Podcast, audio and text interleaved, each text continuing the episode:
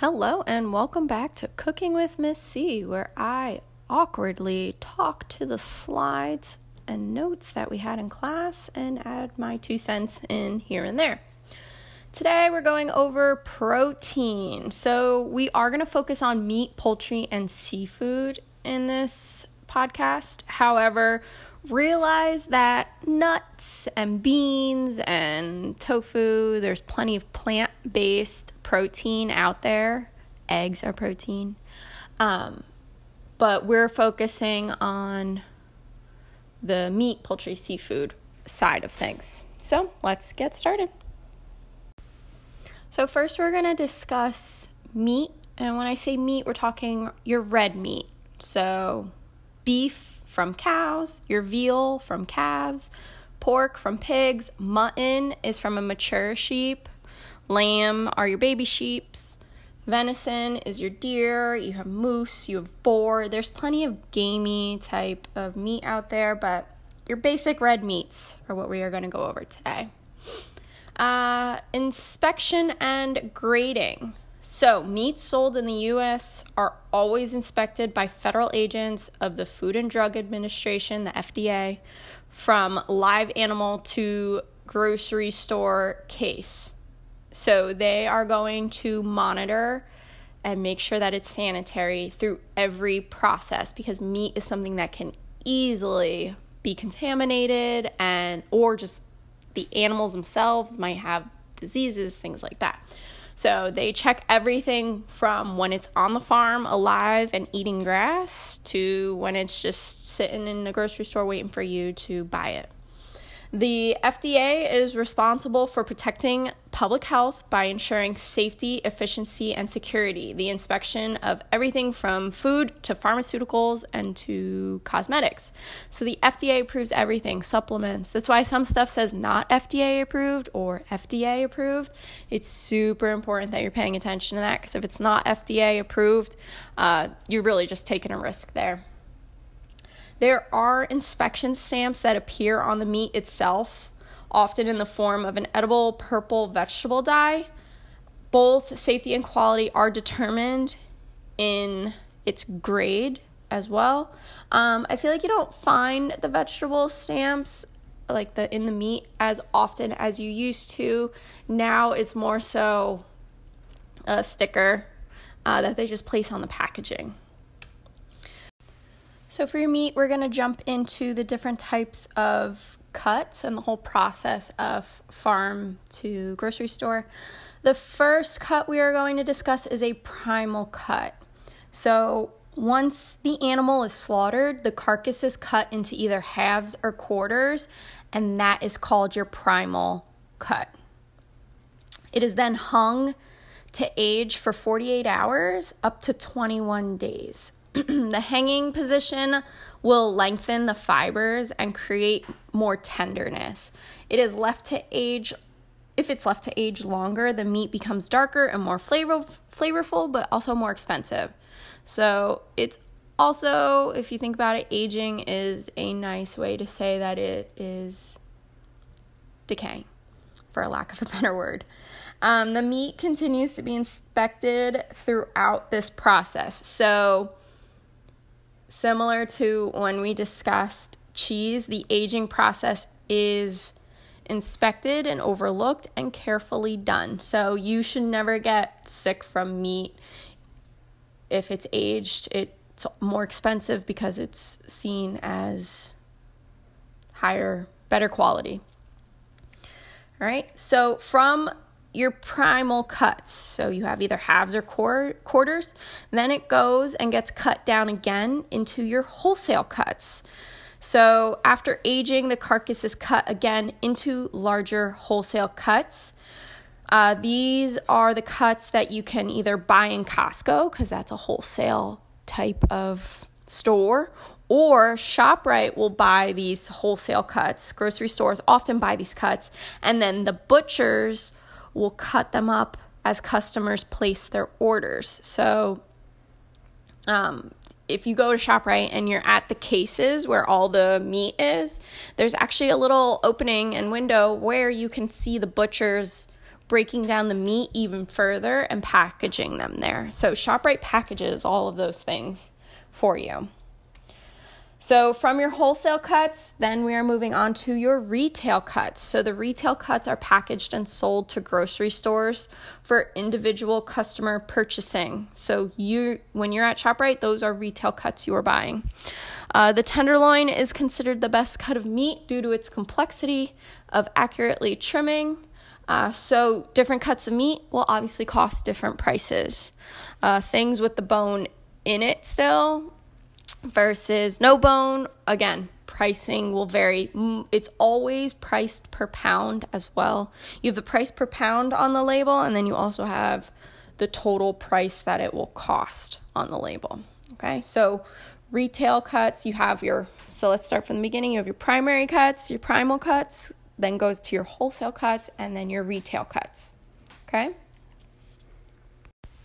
So for your meat, we have a few terms as far as types of cuts, not necessarily types of cuts, but like how you can get and serve different types of food. So the first is a medallion. So medallion refers to small, usually round, boneless and tender cuts of meat.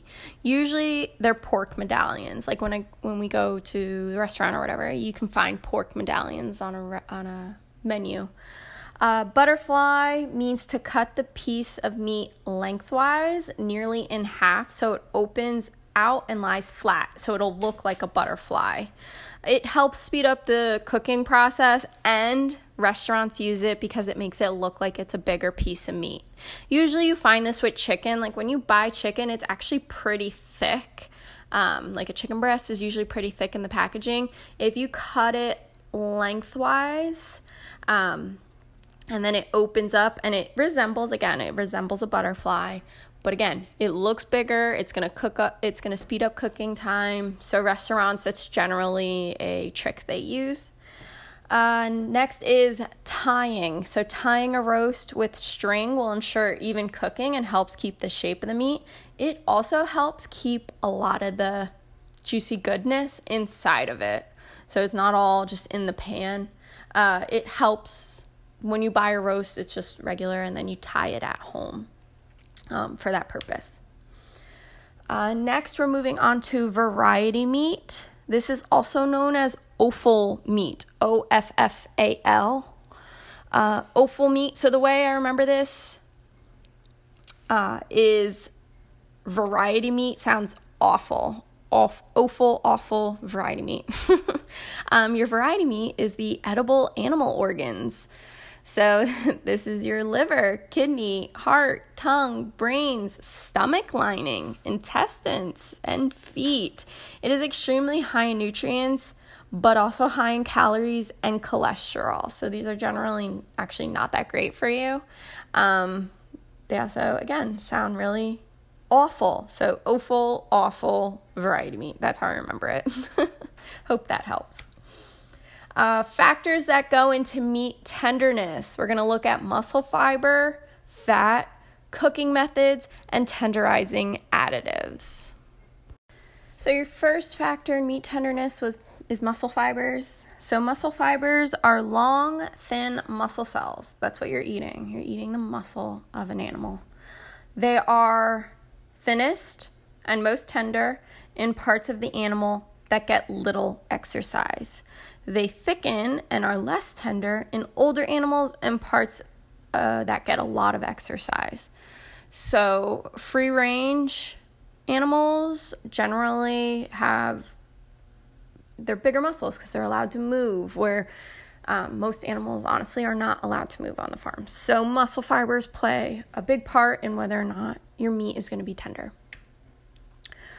Another factor is visible fat. So, visible fat is found under the skin of the animal, in the belly parts, and surrounding the large muscle portions. So, you always want to cook meat fat side up to allow the flavor to melt down through the meat while it's cooking.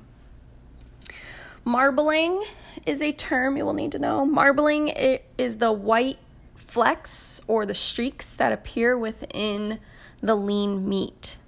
So, abundant mar- marbling is associated with tenderness. So, again, fat will melt. So, if you have a piece of meat with little bits of fat all sprinkled throughout, they're gonna melt all over and again create a really juicy steak.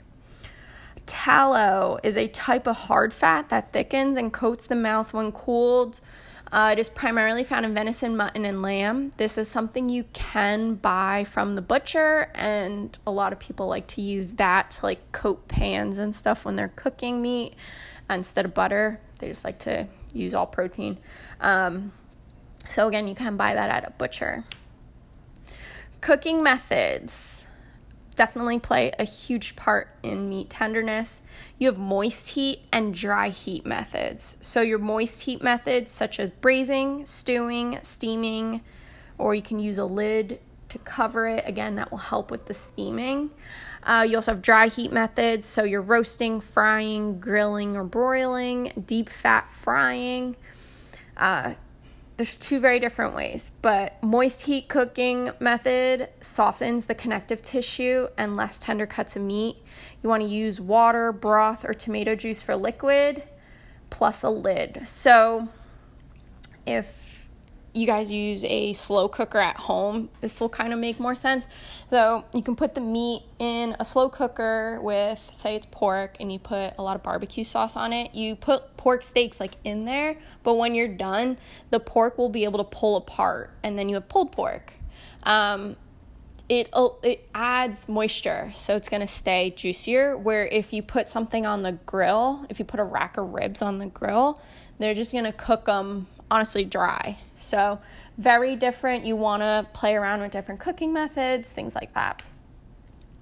So, meat tenderizers is your final factor in meat tenderness. So, meat tenderizer is a tool in the kitchens. While we don't have them in class, they do exist. It is a mechanical tool that is used to pound meat and break up uh, the elastic tissue. So, it looks like a metal cube with pyramids on the side. I don't know how else to explain it. And then it just helps break it up. It just has a textured top so that it can break it up, it flattens it, um, things like that. you also have monosodium glutamate, MSG. Um, it is an artificial enzyme that comes in a powdered form and can be sprinkled or rubbed on meat as a tenderizer. MSG is popular in Chinese food very popular. You can ask for it without MSG. It's it's like a seasoning. You can buy this in ShopRite. Uh, papain is a natural enzyme found in fresh pineapple, papayas, and tomatoes that acts as MSG, but it's a natural form. So you do have other options. I have not found this in store, but I assume it's out there. Moving on to food safety, this is huge when you're dealing with meat there's so much bacteria and so much that can go wrong. Um, it's really important that A, you're buying meat that is sanitary, but also that you're cleaning up your space because you can leave stuff behind. Uh, so, first is E. coli, and that is a bacteria that lives in the digestive system of a healthy animal. The bacteria may come in contact with the meat, and if the meat is then it's undercooked and eaten, and the bacteria is transferred to the human. It can cause death, but people, you catch it. Um, it's also found in vegetables, uh, commonly, oddly enough. Um, Chipotle had a huge, huge issue with E. coli for a while, um, but they really straightened that out. Uh, Trichinae is worms or their parasites living in the muscle of hogs. So, this is common in pork. This affects the muscles and results in an arthritis type of symptom. You want to cook meat until no pink remains and destroys any and all bacteria. Even slight overcooking, however, may cause the meat to be less juicy and less tender. So, we all know that you don't want dry meat. Well done, in my opinion, is a little bit overdoing it. Um, but you are taking a risk with anything less than well done. Um, but the FDA is watching the whole process. They should be testing things. So, contaminated meat should not be on the shelves. Um, if they find that there is any contamination of meat, they'll recall the food, um, which happens, but it shouldn't be there, is my opinion. Moving on to poultry. So, like meat, poultry is inspected by the FDA. Factors that determine the grade are the shape of the carcass, ratio of meat to bone, amount of feathers, and the number of cuts or broken bones. Um, I know it sounds awkward when you think about cuts and broken bones, but um, their conditions are very tight, so it's common that chickens fight with each other and just are packed into a small area. Fresh, fresh poultry has a short shelf life, I'm sorry, but can be frozen. So if you buy it fresh from the store, I always say cook it within three days. If it's not within three days, freeze it. It can be frozen for up to like a year. Uh, and it only takes like a day to defrost it. So if you're not going to use it in three days, that's any meat. Three days, freeze it. It all freezes just fine. Never store uncooked stuffing in a raw bird. So if you're trying to pre plan for Thanksgiving, thinking you're saving yourself some time, you are not. And cook all poultry thoroughly. There is no such thing as a medium rare chicken. Please do not cook your chicken medium rare. It needs to be cooked all the way through um, to 165 degrees. Cook it through. You have white versus dark meat for poultry. So, your white meat is leaner with a mild flavor, and your dark meat is more flavorful but higher in fat. The part of the bird that gets more exercise is darker, such as the legs and the thighs. Free range poultry is raised in large yards where the bird can get more exercise, so therefore it's going to have more dark meat. Game birds that do more actual flying will have more dark meat, especially like in their wings. So that includes quails, pheasants, wild turkeys, and ducks. So for poultry, we do have some terms. The first is trussing, T R U S S I N G, trussing a bird, which means the legs and the wings are tied to the bird's body, so the entire bird will cook evenly and stay moist. So if you ever bought the rotisserie chicken from ShopRite or Costco, they're already trussed for you. It's tied up and you have to remove that. It helps, again, same with tying up your roast, it helps keep all the juices in there so the bird doesn't dry out while it slow roasts. Um, next is deboning. So, deboning poultry means to separate the meat from the bones and cut the bird into pieces.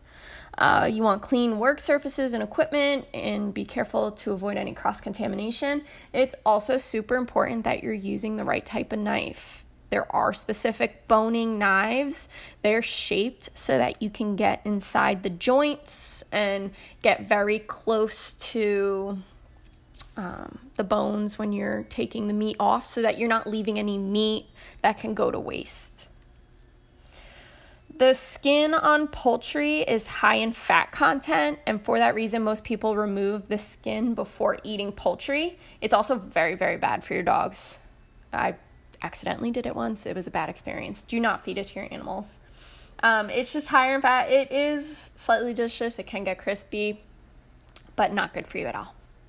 Um, you also have the giblets.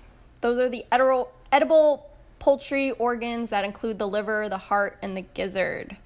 Um, same as the offal meat or the variety meat. Um, this is all those inside pieces. If you buy your turkey you actually have to, like your whole turkey for Thanksgiving, you actually have to stick your hand down the opening and they nicely packaged all the giblets up for you. So you just have to take out that little envelope before you cook your turkey. It's fun. It's fun. Um, so the giblets and neck are often packaged separately in the cavity of the raw bird. Um, you can cook it and use it in the stuffing. It's a very, very common especially with the older generations, they used to use every part of the bird, you know, because of Great Depression and stuff. Moving on to fish. So, fish can be divided into two categories by the color of their flesh. You have light or white fish that have a mild flavor, tender texture, and are low in fat.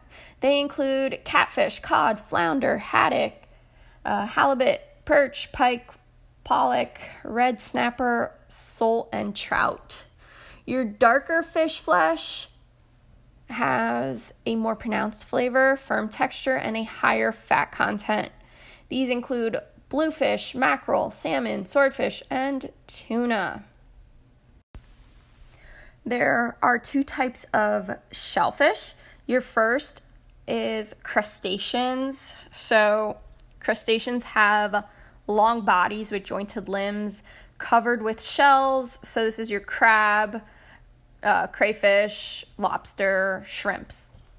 Then you also have mollusks. So these are soft bodies covered by at least one shell. These are your clams, mussels, oysters, scallops, and squid.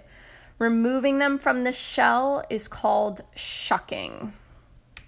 It's also a very hard process. You need a special knife for it. Um, it's very hard to shuck um, clams and mussels because they're alive, so you really have to force them open. Purchasing fresh seafood. So, seafood's funny in a way that inspection is not required.